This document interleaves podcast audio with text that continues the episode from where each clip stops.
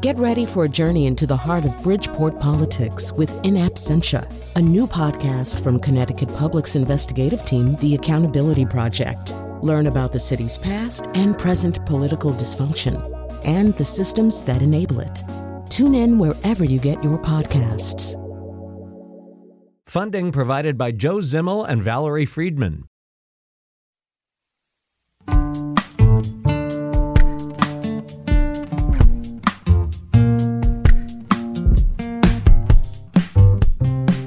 This is Where We Live from Connecticut Public Radio. I'm Catherine Shen.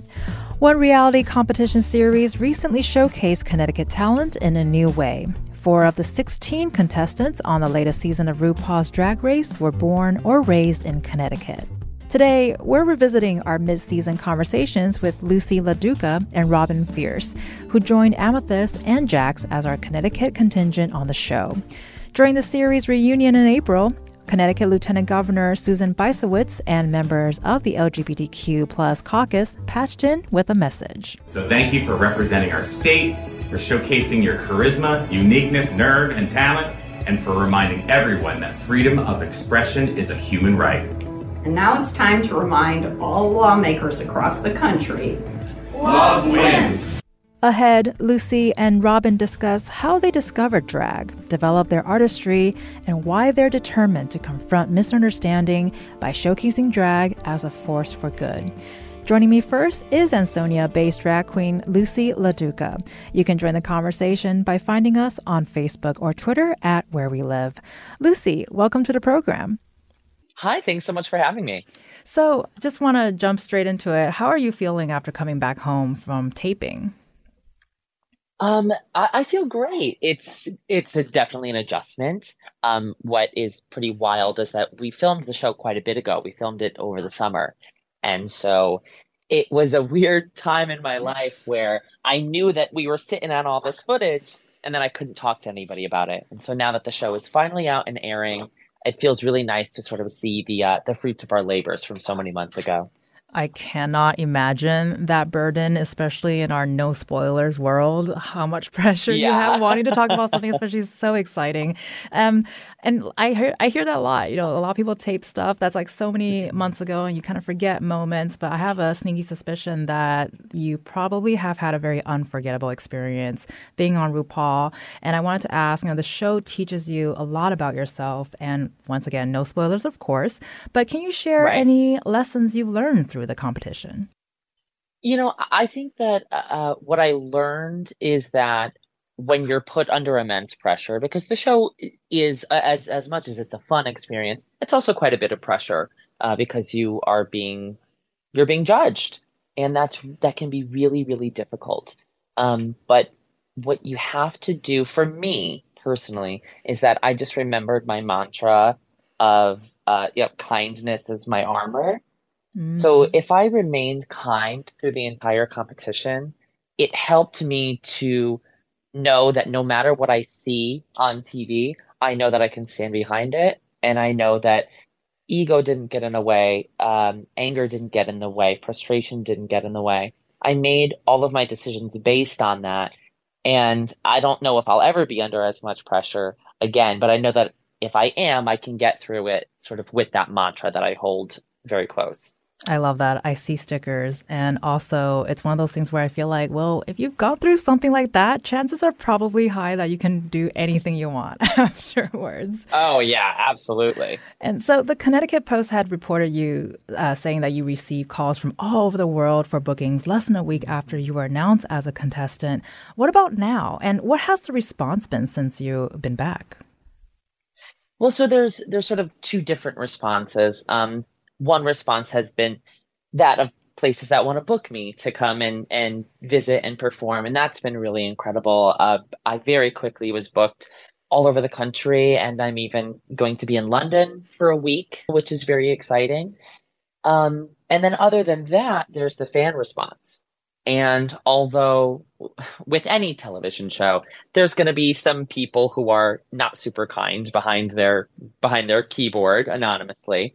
But by and large, it's been, I've had an incredible response from the fans. And a lot of people are reaching out to me and telling me that they identify with my story. And that's really incredibly special to me, because I went in with the mentality of being extremely open and honest about my life and my struggles.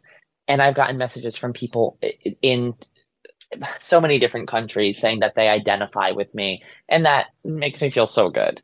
That's amazing. And I and I think what's really poignant about the show is a lot of what you do resonate with people around the world.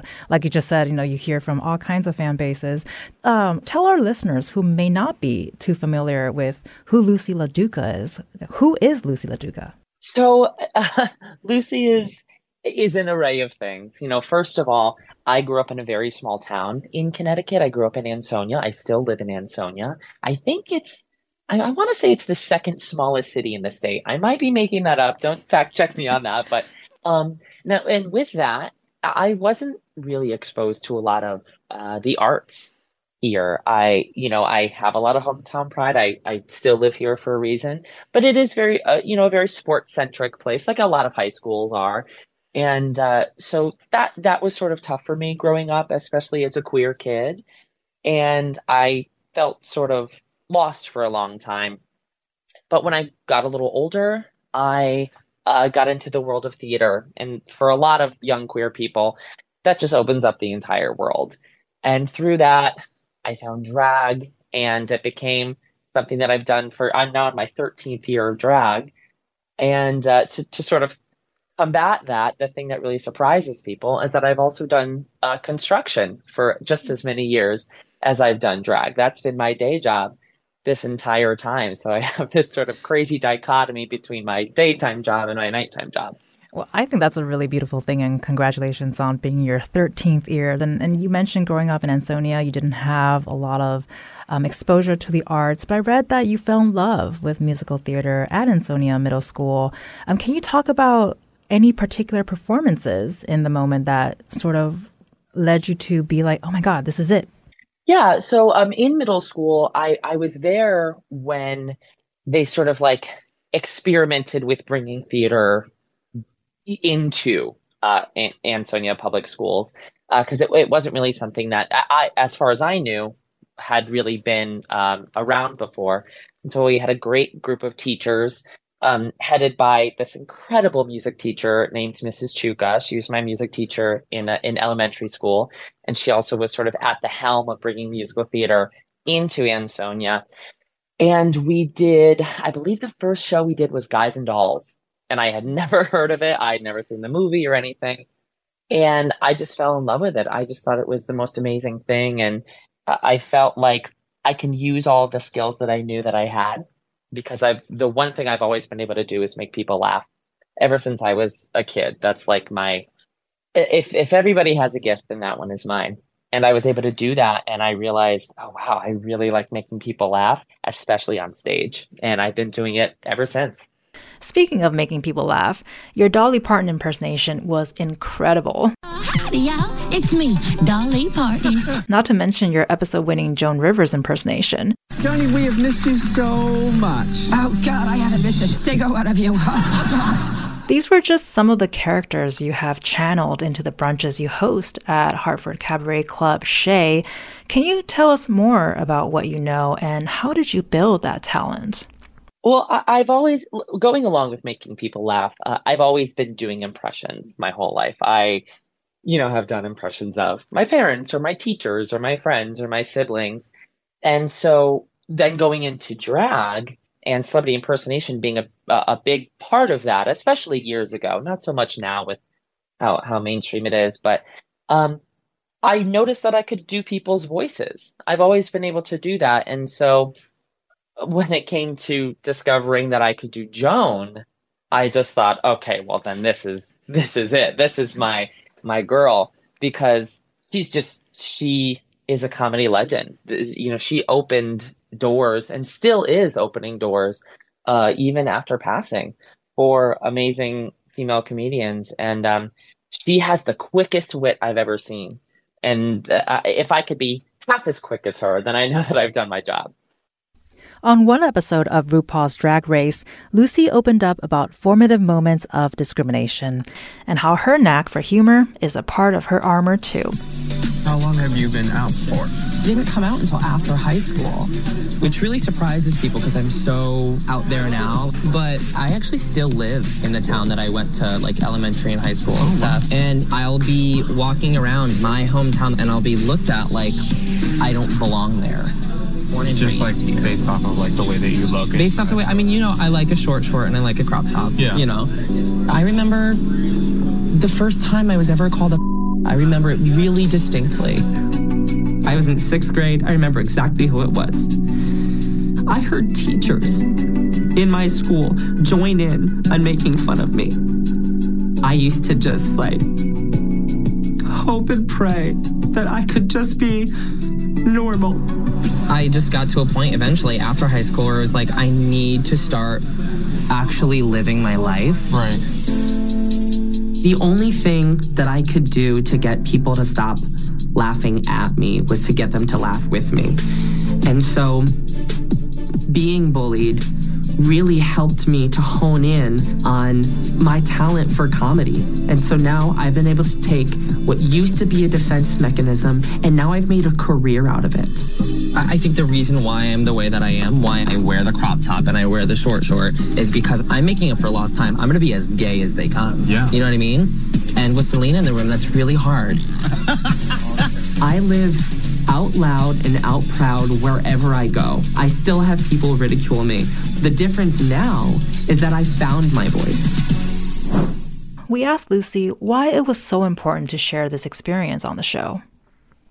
Well, I think that it's very easy for people to not think that hate exists if they haven't experienced it themselves.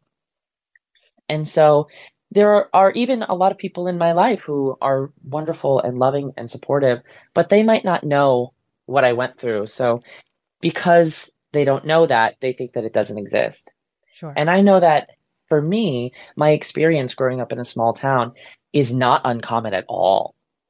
And a lot of times growing up as a queer kid, you really feel alone. And so I knew this is my time now to show people that although now I am confident and strong, that I had to go through a lot of a lot of hard times to get where I am now.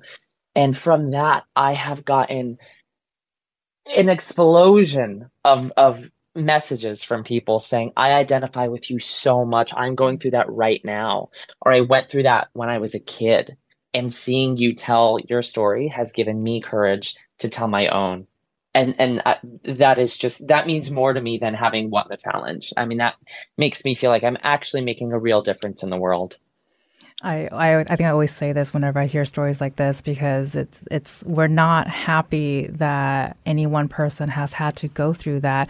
But you're right. It's if you haven't gone through it, maybe you would not be able to have these stories that now are resonating with your fan base. How does this conversation we're having now reflect on some of the current misunderstandings and harmful narratives being perpetuated about drag queens? Is that something you are aware of, or you try to keep, you know, you try to keep updated on so you can help your, your fellow community members? You know, what are your thoughts on that? Well, I, I, I have a really hard time with everything that's going on right now. Um, unfortunately, queer people are not, I don't want to say that we're used to being targeted, but unfortunately, that is the truth. Uh, this is nothing new.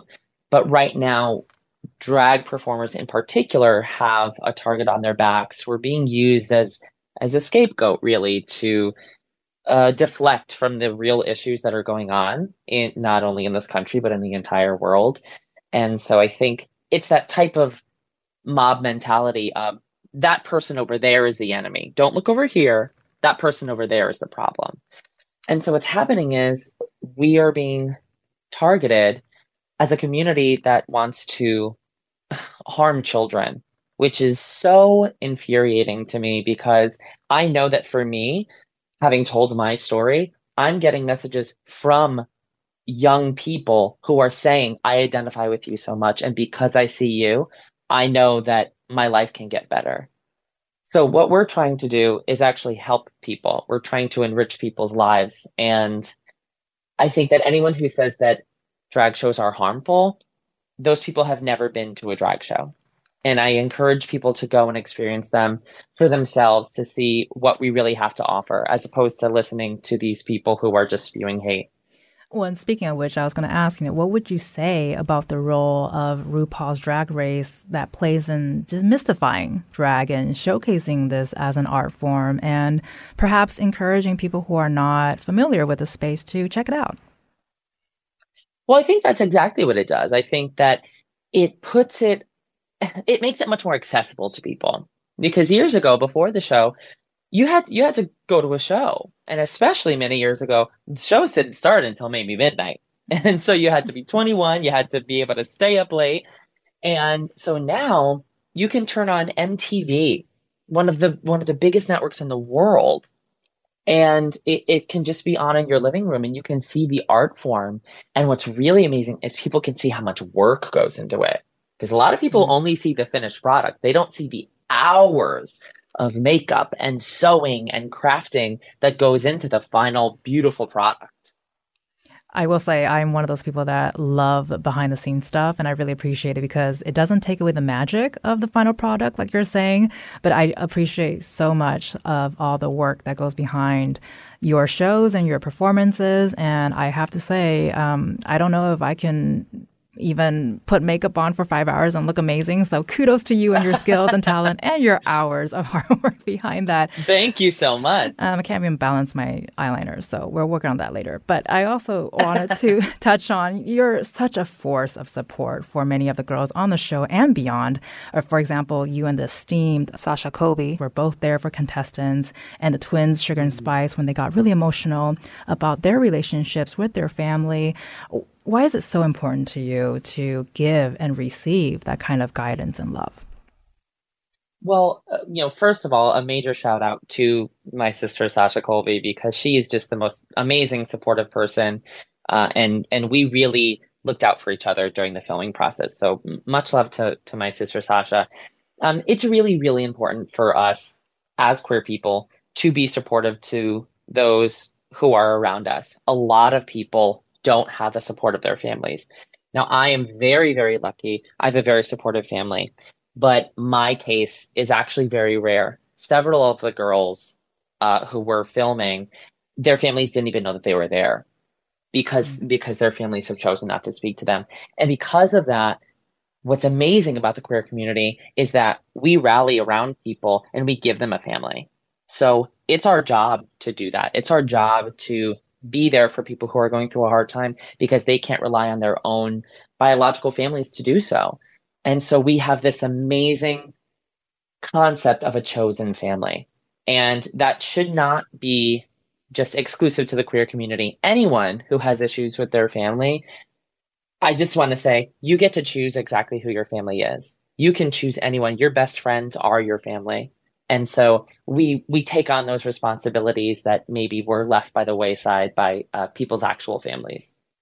I know we have a very limited amount of time left. I do want to end by asking, you know, with all these changes and everything that you've been through, how would you describe the Connecticut drag scene today? And what was it like seeing Connecticut put on the map um, in this way? So uh, it's been really incredible to be able to to represent the Connecticut drag scene. It's really been an honor of mine. Um, something that frustrates me in particular is when people uh, question if there really is a drag scene here. People will ask me, you know, what, what goes on in Connecticut? Is there any drag? And I'll literally be standing there as a Connecticut resident wearing a wig. And I'm like, yep, there's drag there. I'm literally from there. Um, and what's amazing about the Connecticut drag community is that it's huge and thriving. I mean, there are new drag performers. I'm not even kidding. Every single week, there are new drag performers. Um, and that's supported by open stages like at the Shea in Hartford. And it really, uh, it cultivates new performers. What's amazing about the Connecticut drag scene is that it's very eclectic. There's not one specific style that it sort of holds on to. You could see every type of performer within our tiny little state. And I encourage everyone to do their own research and find shows, because there's shows every single weekend that you can go and experience yourself. Loosey LaDuca, thank you so much for being on the show with us. It was our pleasure, and I hope you had a good time. I had a wonderful time. Please have me back. Oh, we will. Thank you so much. Thank you so much for having me. You're listening to my conversation with Loosey LaDuca, one of the Connecticut contestants who competed on this season of RuPaul's Drag Race on M T V. My conversation with Hartford-based Robin Fierce is up next after a quick break.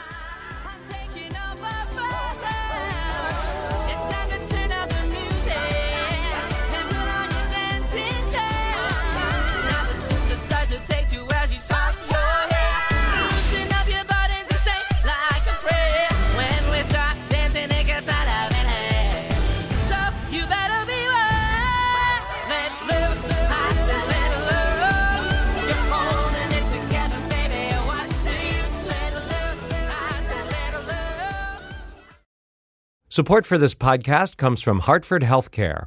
Elevating Health is funded by Hartford Healthcare. ECMO is a leading-edge, life-saving treatment for patients with cardiac or respiratory failure. Doctor Jason Gluck, director of the Mechanical Circulatory Support Program and Emergency Cardiac Care at Hartford Hospital, explains what it is. So ECMO stands for extracorporeal membrane oxygenation, outside the body oxygenation of blood. It's a life support technique that's used by highly sophisticated medical systems for patients with severe heart or lung failure. The technique involves removing blood from the body, oxygenating it, and then returning it back. ECMO procedures happen in the I C U, but not all hospitals are equipped with the necessary technology and staff. Doctor Gluck describes Hartford Hospital's ECMO Go team. So ECMO is considered when treatments have failed, and in our center, with a special ECMO on the Go team, we'll actually take that technology to their hospital and help them out there if they need to to stabilize the patient and then bring them back to Hartford for recovery. For more information, go to ctpublic.org slash elevating health. This is Where We Live from Connecticut Public Radio. I'm Catherine Shen. Today, we're revisiting our conversations with two of the Connecticut contestants who just competed on this season of RuPaul's Drag Race on M T V. I had the pleasure of speaking with Hartford-based drag queen Robin Fierce mid-season. You can join the conversation. Find us on Facebook and Twitter at Where We Live. So I just wanted to start off with, uh, Robin, you know, how are you feeling after taping this season? We're recording this Where We Live episode this Monday, January twenty-third, right after episode four just aired. Obviously, no spoilers, but what kind of te- takeaways can you share with us um, now that you're back home? Um, it was definitely a roller coaster ride. Um, and I think many of the girls in the past have described it as a pressure cooker, and that it definitely is. Um, but not to be corny, but like diamonds are made with pressure. And I think that we just uh, come out stronger uh, after going through all of that. Well, I love corn and I love corny. So I think you are in a safe space here with that. So did you go through any, are there any highs and lows that you've gone through that you feel like you've learned a lot from? You mentioned the roller coaster. I just can't imagine what you guys all have to go through. Um, I think... We'll start on low and then go with the high. Um, low is I feel like the show makes you like face trauma that you might not have known that you had, whether that is like um, talking about it with a bunch of people who, yes, you all are friendly and cool while you're on the show, but basically strangers um, at the end of the day. And then also just... Um, the the pressure of just pushing yourself to do things that you might not um, normally do. Um, I think that's, def- well, that's not necessarily a low, but, but I will say that is um, the hard part um, about the show, and it kind of puts you through it sometimes. But then um, the highs is um, some of these girls I probably would have never met um, not doing the show, and Um, I think that I've made like genuine friends. Some of the girls I talk to like almost every day. Um, and then, like I said before, like once you come out of it, like you are just an overall better performer, better artist um, for it. So I'm very thankful. Um, and of course, all the people who um, come out and support um, after seeing the show too is super amazing. I think that's really beautiful because I feel the same way with people I connect with, um, either as a reporter or through this show. It's just people that I would never imagine I would have the privilege to speak with. And so, you know, from your highs and your lows and what you just shared, you know, were were there anything, was there anything new that you learned about yourself? Like things that you were doing, you're like, oh my God, I can do this, or or the opposite? Um, at first I thought I didn't really learn anything.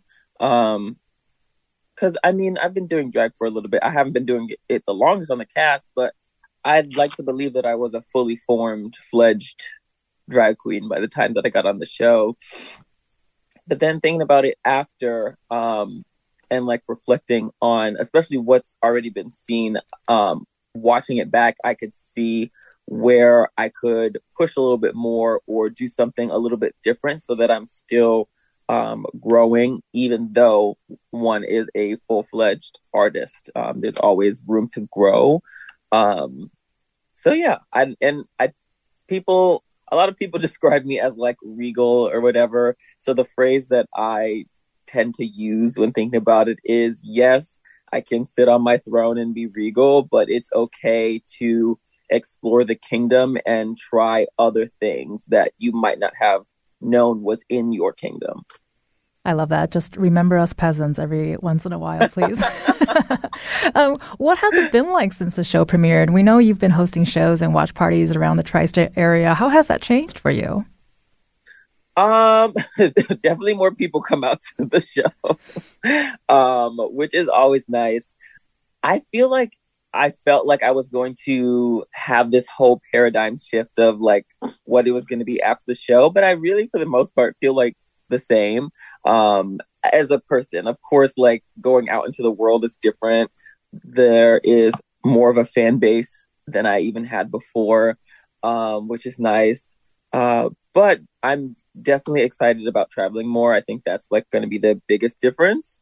After this week, I'll be traveling every week, which is definitely going to be an adjustment, but I'm excited. And your hometown is Hartford, but can you tell us the places that you grew up in Connecticut? I think you've been around in the state. Yes.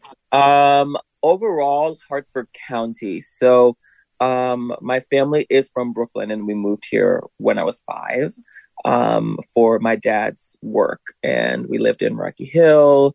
Um, he got promoted. Then we moved to South Windsor. Um, and um, then, I mean, we love Rocky Hill and South Windsor, uh, but those were not my favorite places uh, to grow up, only because I was like one of either one of one or one of three Black people in my grade. So it was very... Um, It was definitely interesting being the minority and um, not being seen like uh, the other people in my class was. Um, but then my parents got a divorce, and then I went to um, Manchester. And then for school, I went to um, Two Rivers um, in East Hartford.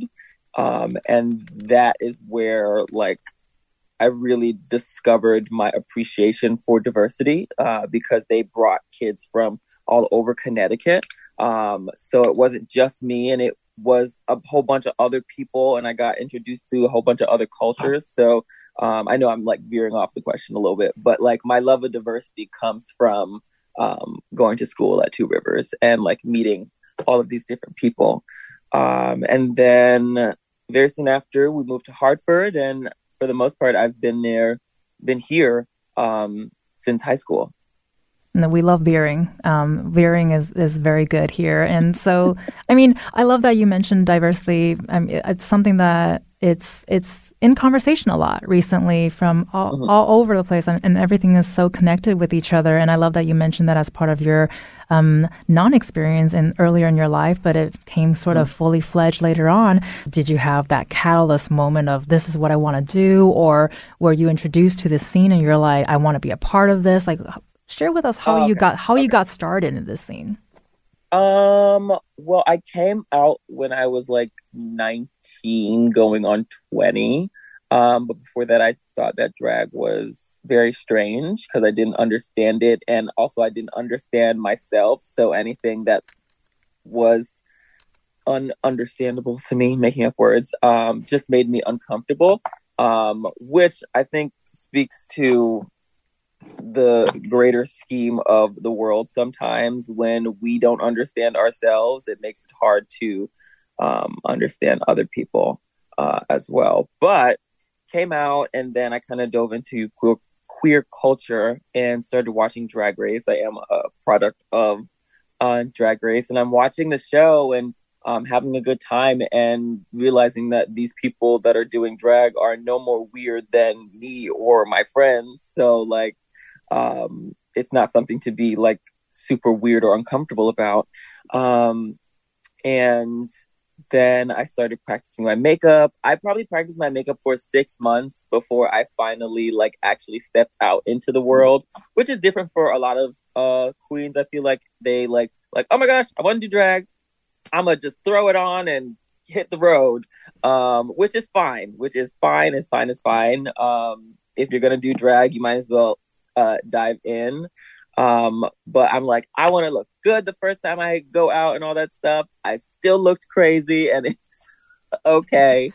Um, but yeah, there's no um, eighteen plus clubs in Connecticut. Uh, so I would go to um, Ego in Rhode Island because they are eighteen plus because I was still twenty at the time. So I would go probably at least once a month and go in drag to Ego.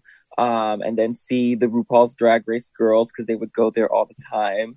Um, and then when I did turn uh, twenty-one, um, I got my, I started doing like little competitions here in Connecticut. I got my first gig in Springfield. Um, and then I started doing more stuff here. And each year I would look at um, like my calendar. And the first year, no paid gigs, scattered throughout the year. The second um year um I feel like there was at least one paid gig uh every month, and then the next it was multiple, and then eventually it was like every weekend. So um I think it just turned into me doing something that I love, and then also slowly um make it in making it into a uh source of income. Granted, when I first started, not a uh, lot of income to be had. Um, so I still had like my uh, full-time jobs or part-time jobs and stuff like that um, to like sustain. But uh, yeah, it's kind of, I guess I kind of fell into it and then fell in love with it. You're listening to my conversation with Robin Fierce, who recently competed on the latest season of RuPaul's Drag Race. We'll continue the conversation after a quick break. You can join us. Find us on Facebook and Twitter at Where We Live.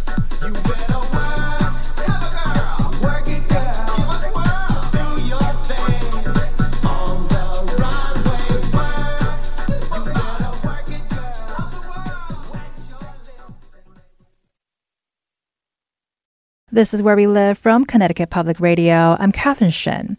You're listening to my conversation with Robin Fierce, a Hartford-based drag queen featured in the latest season of RuPaul's Drag Race.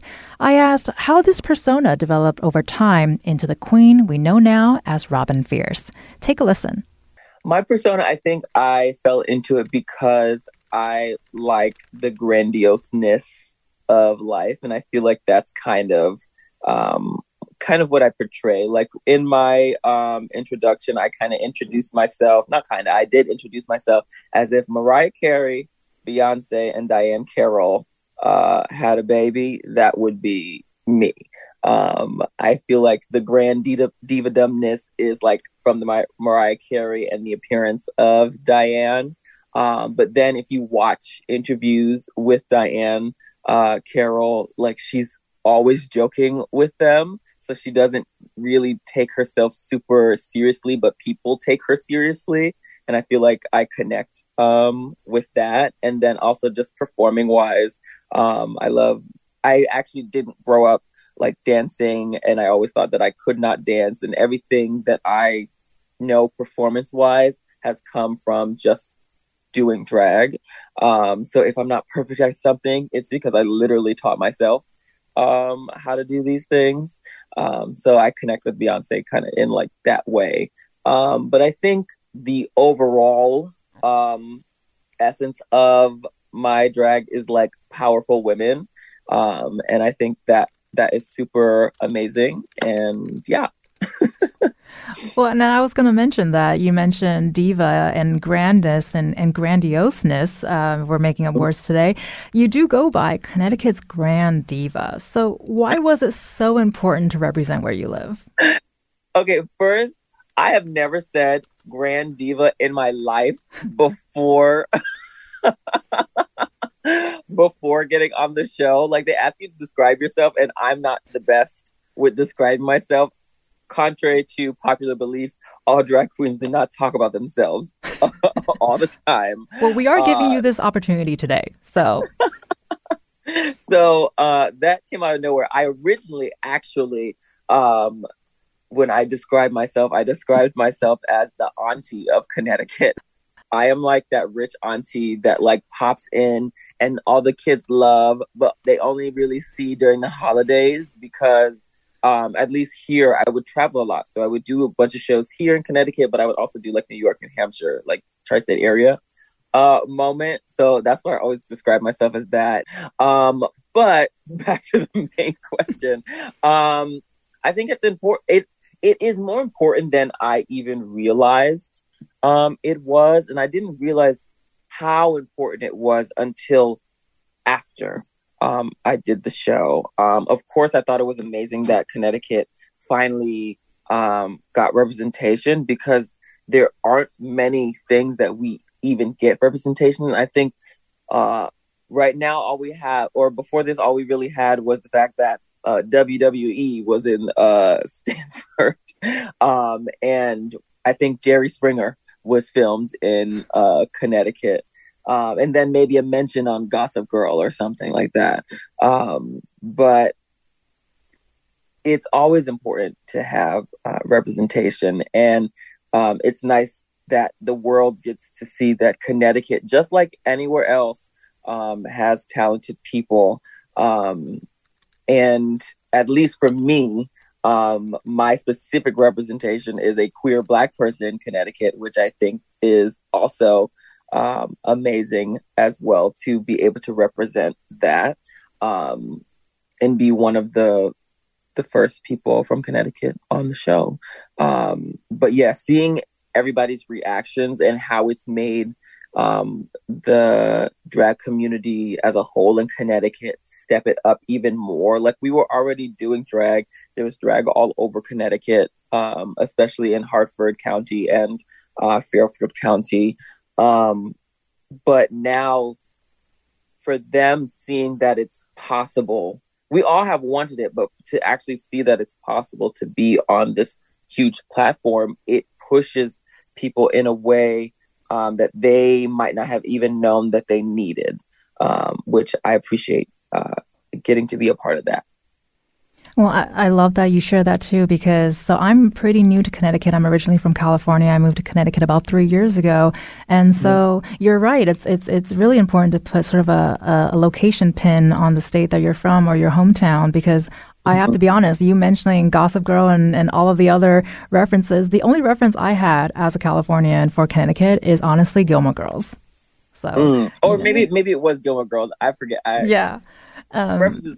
But yeah. No, and, and I love this conversation because it's so wonderful learning about Connecticut and Hartford County through your experience, because everyone's experience is so unique and different. And, you know, while we're on that, you're, you're traveling all over the place now. You've done this amazing show and had these ridiculous experiences. You know, what has it been like going back to your hometown club, Shea, in Hartford?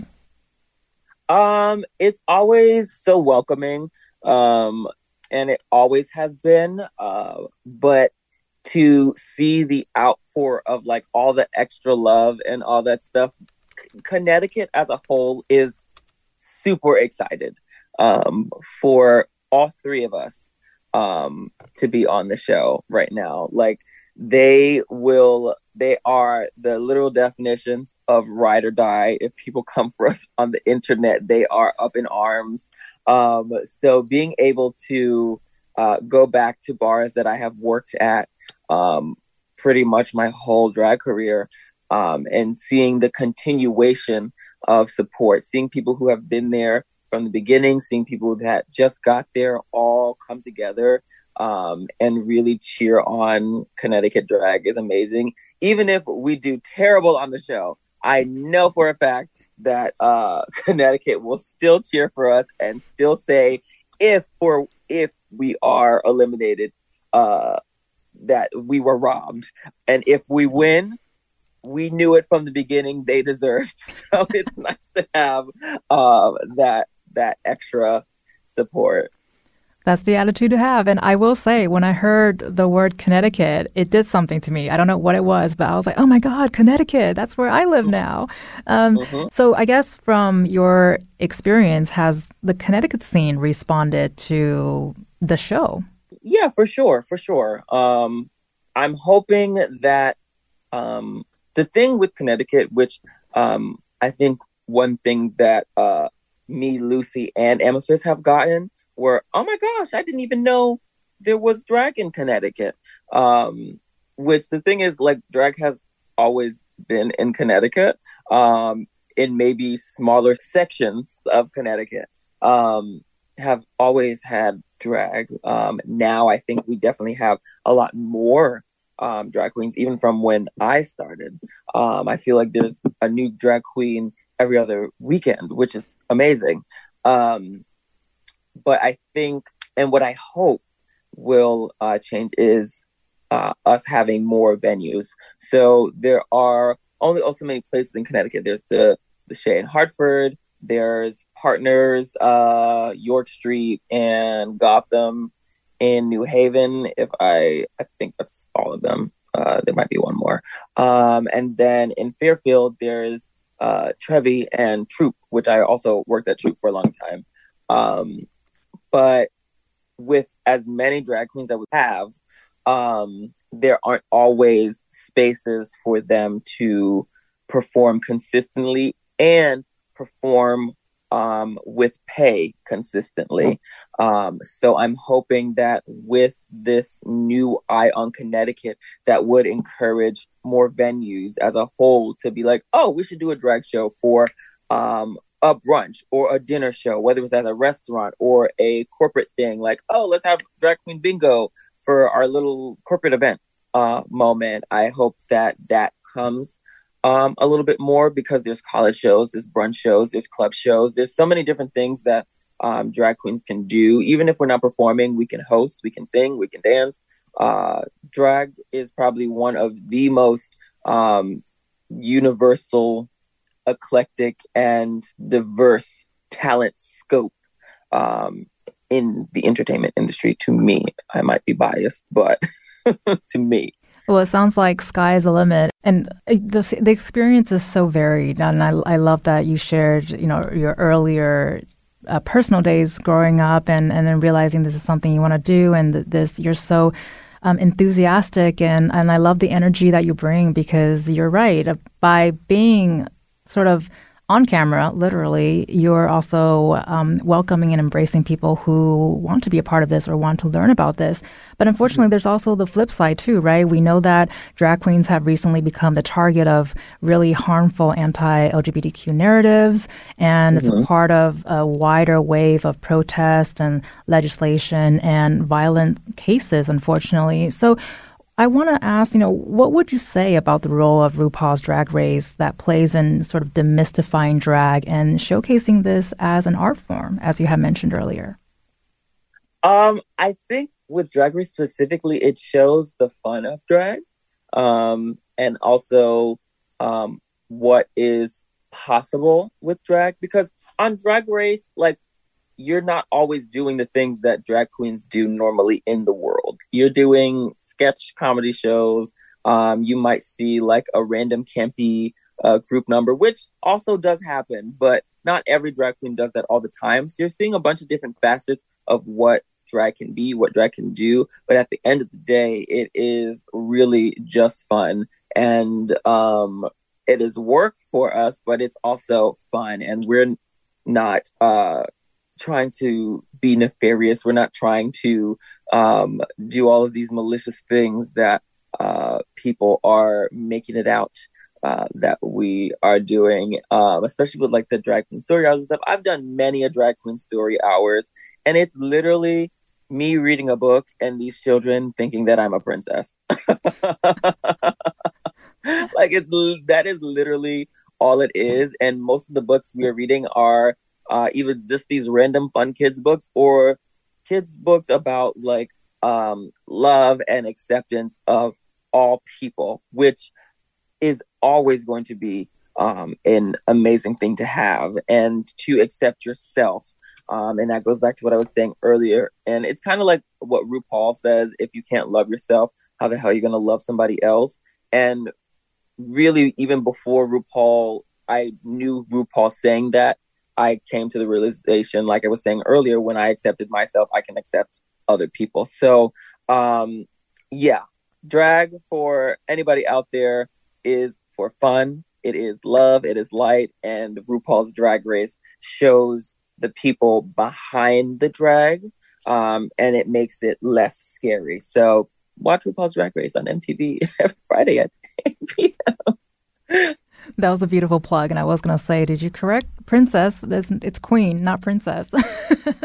So I just wanted to ask, you know, fellow drag queen uh, Loosey LaDuca recently shared her experience being bullied growing up in Ansonia, Connecticut, while on the show. Um, what would you share with us about your own experience growing up in, in Connecticut?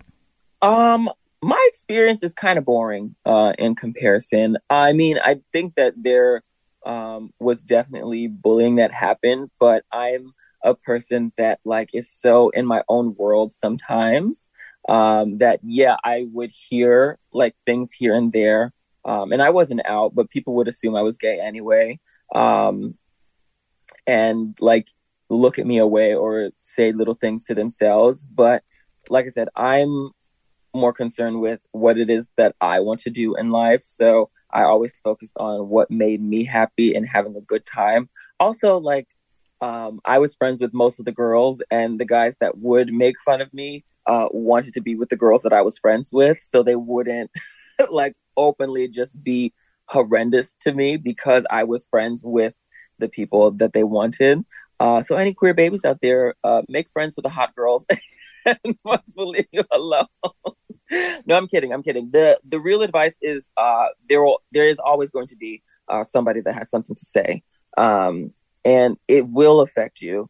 Um, but at the end of the day, you have to still do what makes you happy, because you um, letting their voices. And this is even something that I have to remember now, being more in the public eye and everybody having opinions.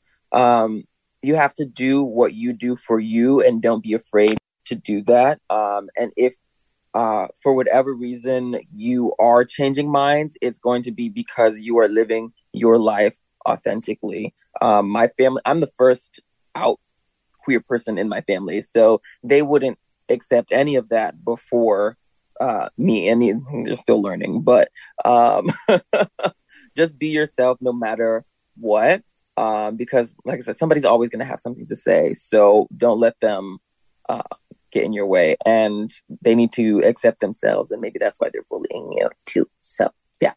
Well, it's always a process, and that's a wonderful sentiment, I think, to start the week and the year, really. And so we, one more question for you. We hit on so many lovely thoughts, and I'm so glad to have you here to share your experience. Is there anything else you want to share that you haven't had a chance to talk about? Um, I will say uh, support your local artists, your local drag queens, um, for any queer people or even allies or whatever. Um, go out to your local queer bars um, because we all love to have fun and see the drag queens and all the shows and stuff. But if you're not supporting the venues that support us, then you're going to be very upset and sad uh, when you cannot see the people that you want to see because uh, things shut down when they are not making money. So support, support, support, support, support. There are so many drag queens um, in Connecticut, more than even just the three that y'all see on T V. Um, we have all worked together and we are all amazing in our own ways. So you never know who's going to be your next favorite drag queen. And that next favorite drag queen doesn't necessarily have to be a televised drag queen. So, yeah. Well, Robin Fierce, thank you so, so much for spending time with us today. I know you're very busy, so it's my privilege to be able to make this happen, and good luck to you. Of course. I could talk to y'all all day. I love it. Well, thank you guys for having me. I'm Catherine Shen. Today's show is produced by Katie Pellico. Our technical producer is Kat Pastor. Download Where We Live anytime on your favorite podcast app. And thank you so much for listening.